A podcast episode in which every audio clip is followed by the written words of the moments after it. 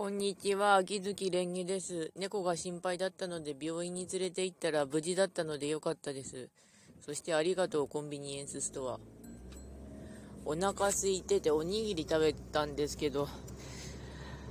200円か300円ぐらいでおにぎり2個ぐらい食べられて、うん、すっげえよかった。猫については今日寝ようと思ってたんですけど、そしたら、なんか妙な感じになってたのであの心配だったんで見に行ったんですけど、うん、ありがとう猫無事でよかった猫天気はあと今おかしい感じですねこっち。あのすごい暖かかったのに今日いきなり寒くなっちゃったのであの今とにかくまあそんな感じそんな感じ。では。